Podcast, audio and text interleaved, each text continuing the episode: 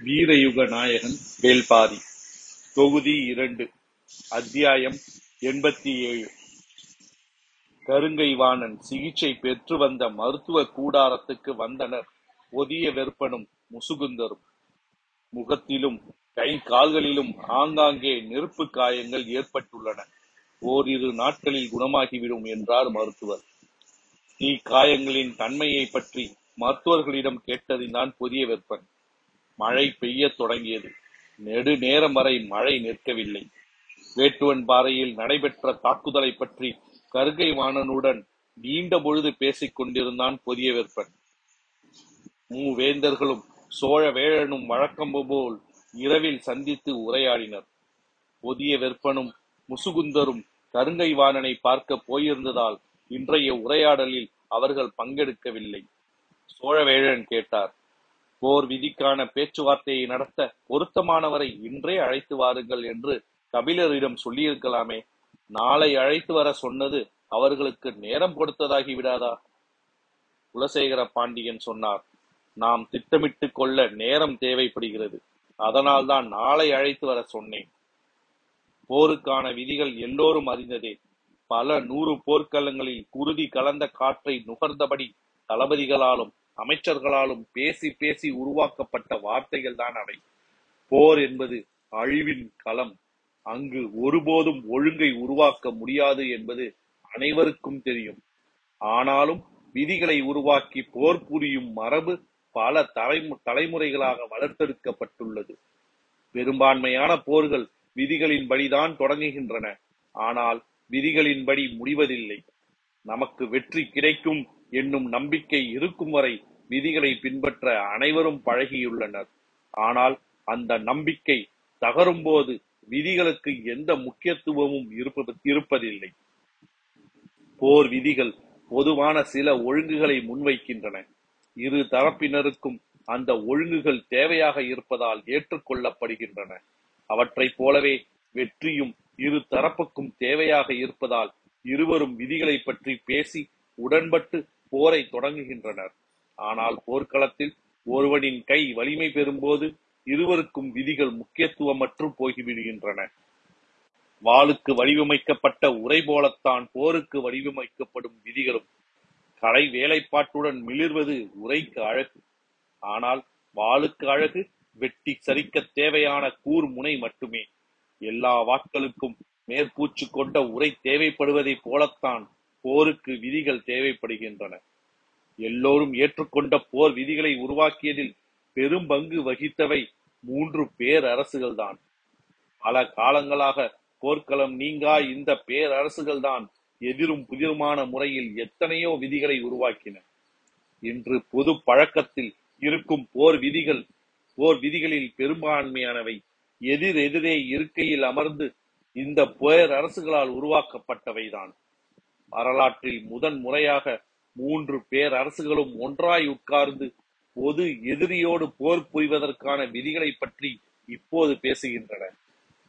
போர் விதிகளை உருவாக்குவதில் நாம் புதிதாய் திட்டமிட என்ன இருக்கிறது என கேட்டான் உதியஞ்சேரல் போர் விதியின் அடிப்படையில் வெற்றி பெற முயல்வதை விட வெற்றி பெறுவதற்கான முறையில் விதிகளை வடிவமைத்துக் கொள்வதே அறிவுடைமை என்றார் குலசேகர பாண்டியன். இந்த போரை விதிகளால் ஒழுங்குபடுத்த முடியாது. ஏனென்றால் எதிரிகளுக்கு என்ன ஆற்றல் இருக்கிறதென்றே நமக்கு தெரியாது. பிறகு எப்படி நாம் பொது விதியை உருவாக்க முடியும் என கேட்டான் கருங்கை வாணன் இன்று கபிலரோடு நடைபெற்ற பேச்சுவார்த்தையை சொல்லி நாளை போரின் விதிகளை பேசப்பட உள்ளதை முசுகுந்தர் பகிர்ந்து கொண்டபோது கருங்கை வாணனின் மறுமொழியாக இது இருந்தது. கருங்கை வாணனா இப்படி பேசுவது? என வியப்போடு பார்த்தான். புதிய விற்பன். முசுகுந்தருக்கும் நம்ப முடியாததாகத்தான் இருந்தது. மூவேந்தர்களின் கூட்டுப்படை தளபதியின் குரலாயுது என கேட்டார் முசுகுந்தர்.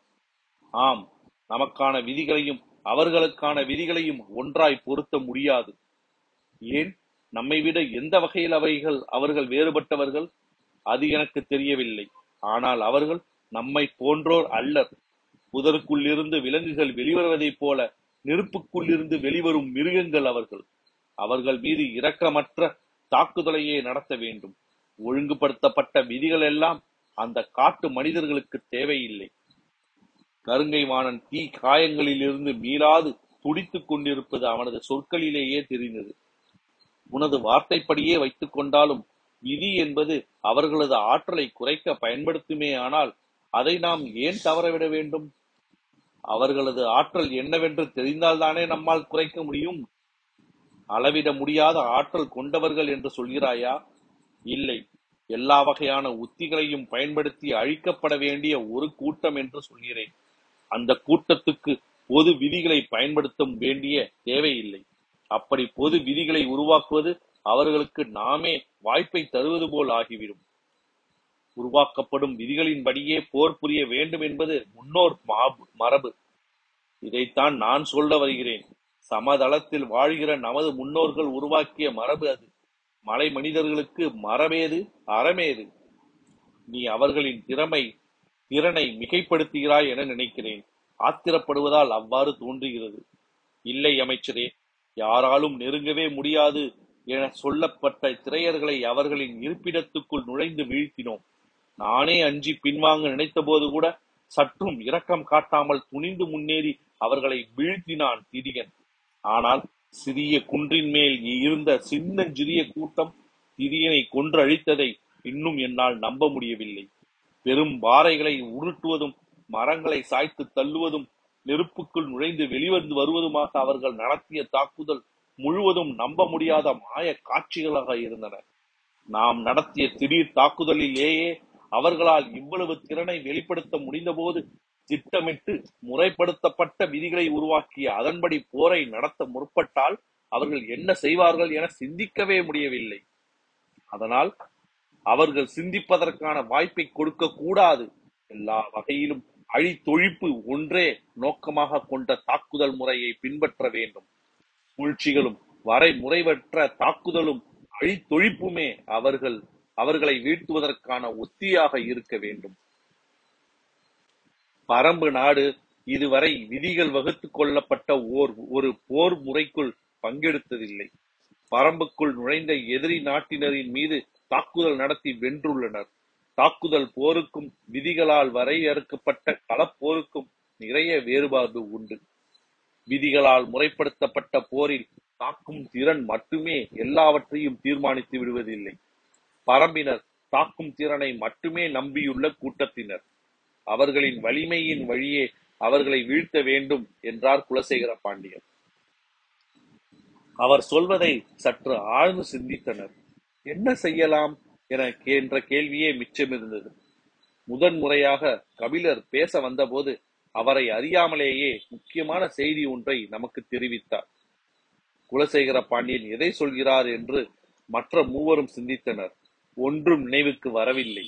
அவரே கூறினார் நாகக்கரட்டின் மேல் நின்று பார்த்தால் நமது படையில் மூன்றில் ஒரு பகுதி தெரிகிறது.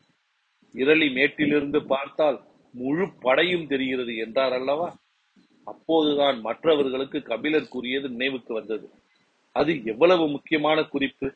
அன்றிரவு முழுவதும் நான் தூங்கவில்லை. வேட்டுவன் பாறையின் மீது திடீர் தாக்குதல் தொடுக்க வேண்டும் என்றுதான் அந்த குன்றினை விட்டு நமது படையை மிக தள்ளி கூடாரம் அமைக்க சொன்னேன்.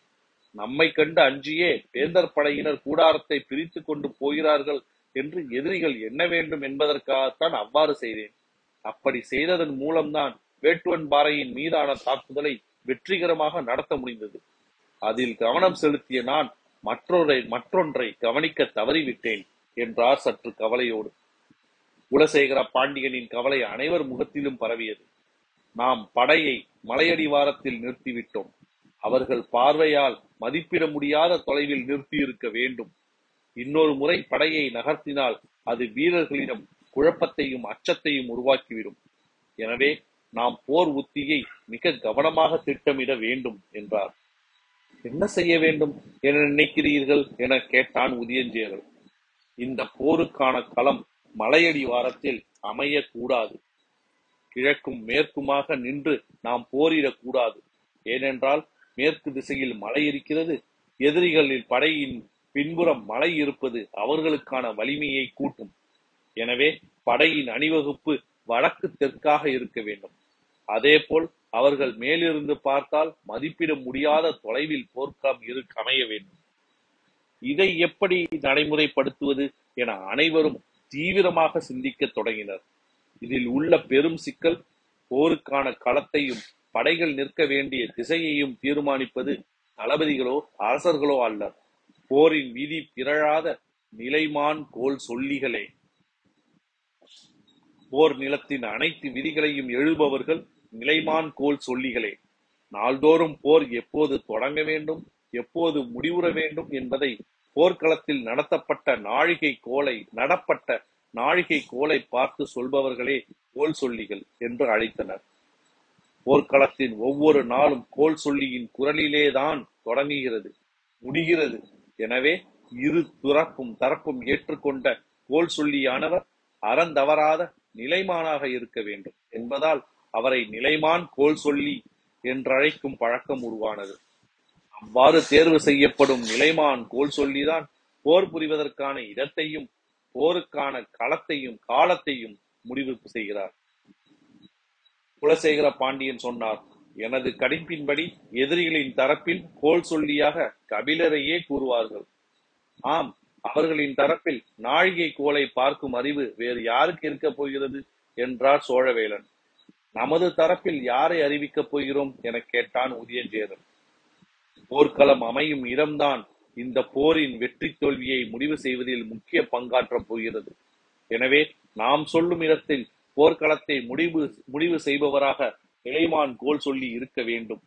எதிரியின் தரப்பில் கோல் சொல்லியாக கபிலர் வந்தால் அவரும் நாம் சொல்லும் இடத்தில் ஏற்றுக்கொள்ள சொல் செய்யும் திறன் கொண்டவராகவும் சூழ்ச்சி தெரிந்தவராகவும் இருக்க வேண்டும் என்றார் குலசேகர பாண்டியன். அவர் சொல்வதை மறுப்பதற்கில்லை. நமது தரப்பில் யாரை நியமிப்பது என்று தீவிரமாக சிந்தித்தனர். கபிலர் நாழிகை கோல் எல்லாம் பார்க்க தெரிந்தவராக இருக்கலாம். ஆனால் போரின் விதிகளை முழுமையாக அறிந்தவர் என்று சொல்லிவிட முடியாது. எனவே பொருத்தமானவரை தேர்வு செய்தால் கபிலரை நமது முடிவுக்கு இணங்க செய்ய முடியும் என்றான் உதியஞ்சியது ஆம் அதனால்தான் இந்த பணிக்கு பொருத்தமானவராக பாண்டிய நாட்டு அரண்மனையின் தலைமை கணியன் அந்துவனை கருதுகிறேன் என்றார் குலசேகர பாண்டியன். அவன் பொருத்தமானவனா என்று மற்றவர்கள் சிந்தித்தனர். அந்துவன் கபிலரை விட மிக இளையவனாக இருக்கிறானே. பெரும் புலவரை திசை மாற்றி போர்க்களத்தை நாம் நினைக்கும் இடத்தில் அமைக்கும் ஆற்றல் கொண்டவனா என கேட்டான் செங்கன சோழன்.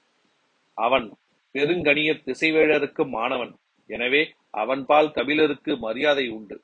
அவனது கணிப்பு பல நேரங்களில் ஆசானை போல் உள்ளது என்று என்னிடமே பல கூறியுள்ளார். அது மட்டுமல்ல கபிலரை கையாள்வதில் அவன் மிக வல்லவன். எனவே நமது திட்டத்தை அச்சு பிசகாமல் நடைமுறைப்படுத்தி விடுவான் என்றார். அப்படியென்றால் அவனையே நமது தரப்பின் நிலைமான் கோல் சொல்லியாக அறிவித்து விடலாம் என்றனர். சரி என்று ஏற்றுக்கொண்ட குலசேகர பாண்டியன் ஒரு முக்கிய செய்தி. நாளை மட்டுமல்ல எப்போது கபிலர் பேச வந்தாலும் அவரை அதிகமாக பேசவிட வேண்டும். கோபப்பட்டு நிறுத்தக்கூடாது. அவராகவே நமக்கு வேண்டிய முக்கிய குறிப்பை கொடுத்துவிட்டு செல்வார் என்றார். மற்றவர்கள் மகிழ்ந்து சிரித்தனர். மறுநாள் போர் விதிகளை வகுக்க மூஞ்சலின் பெருங்கூடாரத்தில் எதிர்பார்ப்போடு இருந்தனர் வேந்தர்கள். கபிலரின் தேர் வேந்தர் படை எல்லைக்குள் நுழைந்ததும் மூஞ்சலுக்கு செய்தி வந்தது. உடன் கிழவன் ஒருவனை அழைத்து கொண்டு வருகிறார் கபிலர். சென்ற முறை சிறுவனை அழைத்து வந்தார். இந்த முறை கிழவனை அழைத்து வருகிறார் என்று பேசி சிரித்தனர். சிறிது நேரத்தில் மூஞ்சலுக்குள் நுழைந்தது கபிலரின் தேர். தேரோட்டும் வளவனின் தோல் பற்றி கபிலர் இறங்க அவரின் தோல் பற்றி வாரிக்கையன் இறங்கினார். ஊன்றுகோலை ஊன்றி கபிலரை பின்தொடர்ந்தார் கிழவர் இருவரையும் வரவேற்று கூடாரத்துக்குள் அழைத்து சென்றார் முசுகுந்தர். பெரு வேந்தர்கள் வீற்றிருந்த அவையில் இருவரும் வந்து அமர்ந்தனர். கபிலர் மூவேந்தர்களையும் உடனிருந்த சோழவேளன் பொதியவெற்பன் முசுகுந்தர் ஆகிய அறுவரையும் பற்றி வாரிக்கையனிடம் தெரிவித்தார். வாரிக்கையனை பற்றி வேந்தர்களிடம் செல்லும் பொழுது பரம்பு நாட்டு பெருங்கிழவன் என்று கூறினார். அந்நெடுங்காலத்துக்கு முன்பு போன மரம் போல் இருக்கிறான் கிழவன். கால்கள் கவட்டை விழுந்து நகங்கள் எல்லாம் சூம்பி சுருண்டு கிடக்கின்றன. மேல் தோல் செம்பட்டையோடு திட்டு திட்டாக இருக்கிறது. பார்க்கவே சற்று அருவருப்பூட்டும் இவரை ஏன் அழைத்து வந்துள்ளார் கபிலர் என்று சிந்தித்தபடி இருந்தனர் அனைவரும். பணியாளர்கள் சுவை நீர் கொண்டு வந்து கொடுத்தனர். வாரிக்கையன் எனக்கு தேவையான எல்லா சுவைகளும் வெற்றிலையில் தான் இருக்கின்றன என சொல்லி இடுப்பின் இடது பக்கத்தில் சுருட்டி வைத்திருந்த வெற்றிலையை எடுத்தார் கபிலர் சுவைநீர் குவலையை வாங்கி குடிக்கத் தொடங்கினார். மற்றவர்களும் சுவை நீர் பருகினர். வலது பக்கம் சுருட்டி வைத்திருந்த சுருக்கு பையை எடுத்தார் வாரிக்கையன். அவர் என்ன செய்கிறார் என்று கண்களை திருப்பி பார்த்தார் கபிலர். பாக்கு கொட்டை ஒன்றை எடுத்து உள்ளங்கையில் வைத்து விரல்களால் அழுத்தி உடைத்தார் கொட்டை உடையும் ஓசை சடக்கென கேட்டது. வாரிக்கையனுக்கு இடது பக்கம் கபிலரும் வலது பக்கம் சற்று தள்ளி எதிரே உதியஞ்சேரலும் அமர்ந்திருந்தனர். வாரிக்கேயனுக்கு நேர் எதிரில் குலசேகர பாண்டியன் இருந்தார் அவருக்கு வலதும் இடதுமாக மற்றவர்கள் இருந்தனர். கிழவன் பாக்கு கொட்டையை விரல்களால் அழுத்தி உடைக்கும் ஓசை பக்கத்திலே இருந்த உதியஞ்சேரலுக்கு கேட்டது கேட்டது. தள்ளாடி நடந்து வரும் கிழவன் பாக்கு கொட்டையை விரல்களால் எப்படி அழுத்தி உடைத்தான் என்று வியப்போடு பார்த்தான் அவன். சோழவேழன் சுவை நீரை பருகியபடி கபிலரிடம் கேட்டார் நேற்று பெருமழை பெய்ததல்லவா? இரவு போதுமான உறக்கம் இருந்திருக்காது. நனைந்து ஈரம் கொண்டிருப்பீர்கள். வயதான காலத்தில் உடல்நிலையை பேணுதல் கடினமானது. ஒருவேளை நீங்கள் வர காலந்தாழமோ? என்று நினைத்தோம். நான் குகையில் இருந்ததால் மழையில் நனையவில்லை. உறக்கமும் கெடவில்லை என்றார் கபிலர். மழைக்கு குகை இதமான வெப்பத்தோடு இருக்கும். தூங்கவும் சுகமாகத்தான் இருக்கும். ஆனால் வௌவால்கள் நிறைய அடைந்து கிடக்குமே ஆழ்ந்து தூங்கிவிடாதே என்றார் சோழவேலர். கபிலரை கூடுதலாக பேச விடுதல் நேற்றெடுத்த முடிவுகளில் ஒன்றல்லவா? வௌவாலை அதன் இருப்பிடத்திலிருந்து விரட்டுவது எளிய செயல் அல்ல அதுவும் நீண்ட குகை என்றால் விரட்ட விரட்ட அது உள்ளே போய் அடைந்து கொள்ளும் என சொன்ன உதயஞ்சேரல் அந்த குகை எவ்வளவு நீளமானது என கேட்டான். எவ்வளவு நீளமாக இருந்தால் என்ன? குகையை விட்டு வௌவாலை விரட்டுவதெல்லாம் பெரிய வேலையா? என்று எதிர்கேள்வி கேட்டார் வாரிக்கையன். அனைவரும் ஆர்வத்தோடு பார்த்தனர். தங்களுக்கு தேவை பேச்சின் மூலம் பெறும் தகவல் தான் தமிழரோடு சேர்ந்து இழவனும் அதிகம் பேசுபவனாக இருக்கிறான் என்று எண்ணியபடி அவர் சொல்லப் போவதை கவனித்தனர். வெற்றிலையை மென்றபடியே வாரிக்கையன் கேட்டான். உங்களுக்கு பனையேறி அணிலை பற்றி தெரியுமா? அணிலில் அது ஒரு வகை என்று அறிவேன். அவ்வளவுதான் என்றான் உதயஞ்சீரன் வெற்றிலையை ஒரு பக்கமாக ஒதுக்கிக் கொண்டே வாரிக்கையன் சொன்னார் தெளிந்த நீர் இருக்கும் கிணற்றில் கல்லை போட்டால் அது ஆழத்துக்கு செல்வது வரை எப்படி பார்க்க முடியுமோ அப்படித்தான். குகைக்குள் பனையேறி அணிலை விட்டால் அடைந்து கிடக்கும் ஒவ்வாளை கடைசி வரை விரட்டி போவதை பார்க்க முடியும். சுவைநீர் அருந்தியபடியே ஆர்வத்தோடு உதியஞ்சோரல் கேட்டான். எப்படி?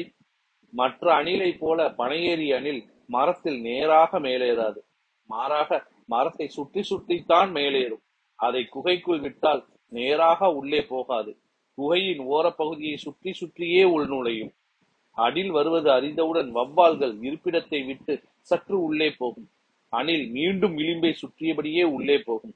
இப்படி குகையின் கடைசி எல்லை வரை அணில் விரட்டிக்கொண்டே போகும். மூன்று பனையேறி அணிகள் அணில்களை அடுத்தடுத்து குகைக்குள் விட்டால் போதும். ஒரு வவ்வாலை கூட அந்த குகைக்குள் அடைய விடாது என்றார். ஆனால் வெற்றிலேயே இரு பக்கமுமாக ஒதுக்கியபடி இதை சொல்வதற்கு அவர் எடுத்துக்கொண்ட காலம் மிக அதிகம். கேட்பவர்கள் பொறுமையை இழக்கும்படி மென்று மென்று பேசினார். இவ்வளவு மெதுவாக பேசக்கூடியவர் அல்ல வாரிக்கையன். ஏன் இவ்வளவு மெதுவாக பேசுகிறார்? என கபிலருக்கே விளங்கவில்லை. சிந்தித்துக் கொண்டிருக்கும் போது புதிய வெப்பன் கேட்டான் எந்நேரமும் வெற்றிலையை மென்று கொண்டேதான் இருப்பீர்களா? பேசும்போது கூட மெல்வதை நிறுத்த மாட்டீர்களா? கண்ணத்தாடை இரண்டும் அகன்று மேலேறின. மின்று கொண்டே சிரித்தார் கருவுற்ற பெண்ணுக்கு வாயூறி கொண்டே இருக்கும் அல்லவா? அதே போலத்தான் எனக்கும் வாயூறி கொண்டே இருக்கும். அதனால் வெற்றிலையை மென்று கொண்டே இருப்பேன். என்று சொன்னவர் கேள்வி கேட்ட புதிய விற்பனை பார்த்து உன் மனைவி கருவுற்றிருக்கிறாளா? என கேட்டார். சற்றும் எதிர்பாராத கேள்வி. கபிலரே அதிர்ந்து போனார்.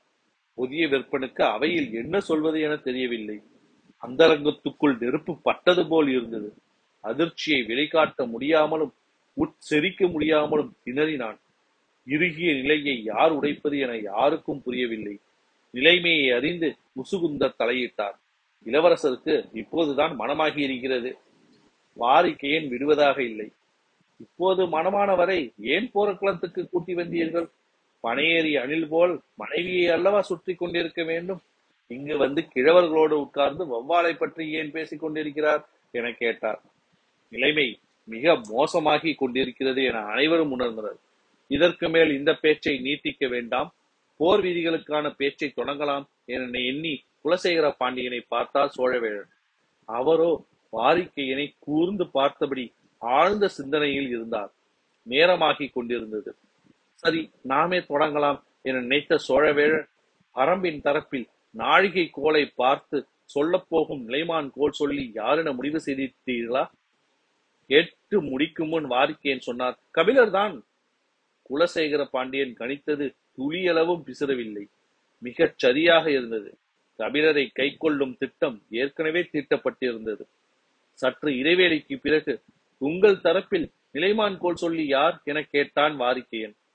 குலசேகர பாண்டியன் தான் பெயரை சொல்ல வேண்டும். நேற்று அப்படிதான் பேசப்பட்டது. ஆனால் அவரோ வாரிக்கையனை கூர்ந்து பார்த்தபடி பேசாமல் இருந்தார். அவையில் அமைதி நீடித்தது. மற்ற இரு வேந்தர்களுக்கும் ஒன்றும் புரியவில்லை. நேற்றைய பேச்சில் புதிய விற்பனும் முசுகுந்தரும் கலந்து கொள்ளாததால் அவர்கள் இயல்பான அமைதியோடு இருந்தனர். வாரிக்கையன் தான் வெற்றிலியை மென்று கொண்டே கேட்டதால் சரியாக புரியவில்லையோ? என நினைத்து மீண்டும் ஒரு முறை கேட்டார் உங்களின் தரப்பில் நிலைமான் கோல் சொல்லி யார்? அவையில் பேச்சு ஏதும் எழவில்லை. ஏன் எதுவும் சொல்லாமல் இருக்கிறார்கள்? என்று கபிலருக்கு புரியவில்லை. செங்கன சோழன் தன் தந்தையின் முகத்தை பார்த்தான். உதியஞ்சேரலோ சோழர்கள் இருவரையும் பார்த்தான். எதிரில் உட்கார்ந்திருப்பவர்கள் ஏன் திகைத்தபடி ஒருவரை மாற்றி ஒருவர் பார்த்து கொண்டிருக்கின்றனர் என கபிலருக்கு புரியவில்லை. இனியும் பேசாமல் இருக்கக்கூடாது என நினைத்த சோழவேழன் தலைமை கணியன் என்று தொடங்கினார். ஆனால் பெயர் சட்டென நினைவுக்கு வரவில்லை. நினைவு கூர்ந்தபடி நிறுத்தினார்.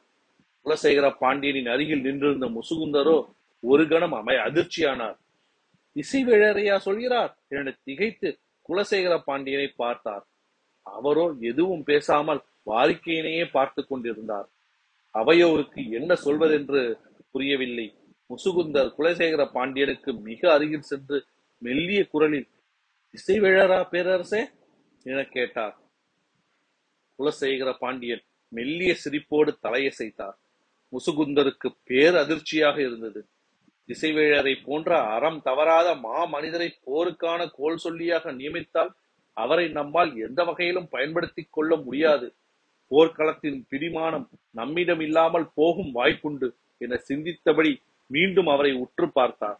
அதே சிரிப்போடு தலையசைத்தார் குலசேகர பாண்டியன். பேரரசர் குலசேகர பாண்டியன் எப்போதும் யாரும் சிந்திக்காததை சிந்திக்க கூடியவர் என்பதை வாழ்வு முழுவதும் அறிந்தவர் முசுகுந்தர். எனவே அவரின் திட்டமிடல் மற்றவர்கள் எண்ணத்துக்கு அப்பாற்பட்டுதான் இருக்கும் என்ற பெருமிதத்தோடு எங்கள் தரப்பின் நிலைமான் கோல் சொல்லியாக பெருங்கணியர் திசைவேழர் செய்ய செயல்படுவார் என அறிவித்தார். வேந்தரின் தரப்பில் இருந்த மற்றவர்கள் திகைத்து போனார்கள். புதிய விற்பனுக்கோ தலையே சுற்றுவது போல் ஆனது. என்ன நடக்கிறது இங்கு என்று யாராலும் புரிந்து கொள்ள முடியவில்லை. யாரிடமிருந்தும் பேச்சு வரவில்லை. தான் பேசட்டும் என்று மற்றவர்கள் கருதுவதாக நினைத்த முசுகுந்தர் திசைவேழரை நாளை அழைத்து வருகிறோம். கோல் சொல்லிகள் இருவரும் போரின் விதிகளை வரையறுக்கட்டும் என்றார். சரி என சொல்லி அவை நீங்கினர் கபிலரும் வாரிக்கையனும் பிற்பகலின் இறங்கு வெயிலில் தேர் வேந்தர்களின் படங்கை விட்டு வெளியேறியது. நீண்ட நேரம் கபிலர் எதுவும் பேசவில்லை. அவருக்கு அவையில் நடந்ததை புரிந்து கொள்ள முடியவில்லை. ஏன் பேசாமல் வருகிறீர்கள்? என கேட்டார் வாரிக்கையன் இல்லை பேரரசர்களில் மூத்தவர் குலசேகர பாண்டியன். அவர்தான் எல்லாவற்றையும் பேசுவார். ஆனால் இன்று அவர் பேசுவதை முற்றிலும் தவிர்த்து விட்டார். மற்றவர்கள் அவரின் முகத்தையே மீண்டும் மீண்டும் பார்த்து கொண்டிருந்தனர். காரணம் எதுவும் எனக்கு பிடிபடவில்லை என்றார். சற்றே சிரிப்போடு காரணம் நான் தான் என்று என்றார் வாரிக்கையன். நீங்களா? என அதிர்ச்சியோடு கேட்டார் அபிலர் கபிலர். ஆம் நான் முதலில் இடது பக்க இடுப்பு பையில் இருந்த வெற்றிலையை எடுத்தேன் என்பதை நீங்கள் கவனித்தீர்கள்.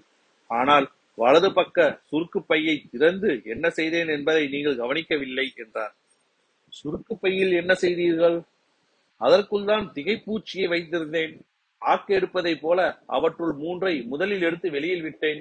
அவை போவதை மற்றவர்கள் எளிதில் பார்த்துவிட முடியாது.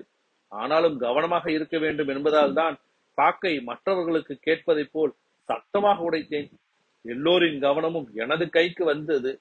திகைப்பூச்சிகள் எனக்கு நேராக உட்கார்ந்திருப்பவனின் இருக்கை நோக்கி போனது. அது கடித்து சிறிது பொழுதுக்கு பிறகுதான் திகைப்பு தன்மை உருவாகும். அதனால்தான் வெற்றிலையை மென்றபடி மெல்ல மெல்ல பேசி நேரத்தை நீட்டித்தேன் என்றார். கபிலர் உறைந்து போனார். நீங்கள் தான் குலசேகர பாண்டியனை பேச விடாமல் செய்ததா? அப்படி செய்ததால் நமக்கென்ன நன்மை? நம்மிடம் போர் விதிகளை எப்படி பேசுவது? யார் யார் பேசுவது என்பதையெல்லாம் அவர்கள் ஏற்கனவே முடிவு செய்திருப்பார்கள். திகைப்பூச்சி கடிப்பதன் மூலம் அவர்களில் ஓர் இருவர் பேச முடியாத நிலையை எய்துவர்.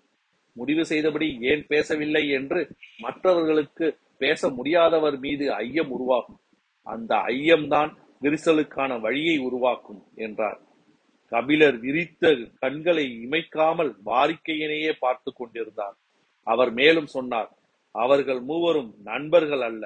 நம்மை அழிப்பதற்காக ஒன்றுபட்டுள்ளனர். எனவே அவர்களுக்குள் விரிசலை உருவாக்க சிறிய காரணமே போதுமானது. நாகக்கரட்டின் அடிவாரத்தில் தேர் வந்து நின்றது. கபிலர் கீழ் இறங்கினார். அவரின் தோள் பற்றி இறங்கிய வாரிக்கையன் சொன்னார் இந்த போரில் வலிமை மிகுந்த எண்ணற்ற ஆயுதங்களை நாம் பயன்படுத்தப் போகிறோம். ஆனால் நாம் பயன்படுத்தப் போகும் எந்த ஓர் ஆயுதத்தையும் விட கண்களுக்கு தெரியாத இந்த சிறு பூச்சி செய்துள்ள நன்மை இணையற்றதாக இருக்கும். பேச்சின்றி நடந்தார் கபிலர். அது சரி யார் அந்த திசைவேழர்? வாரிக்கையினின் கேள்விக்கு அதிர்ச்சியிலிருந்து மீண்டபடி பதில் சொன்னார் கபிலர். அறத்தின் அடையாளம்.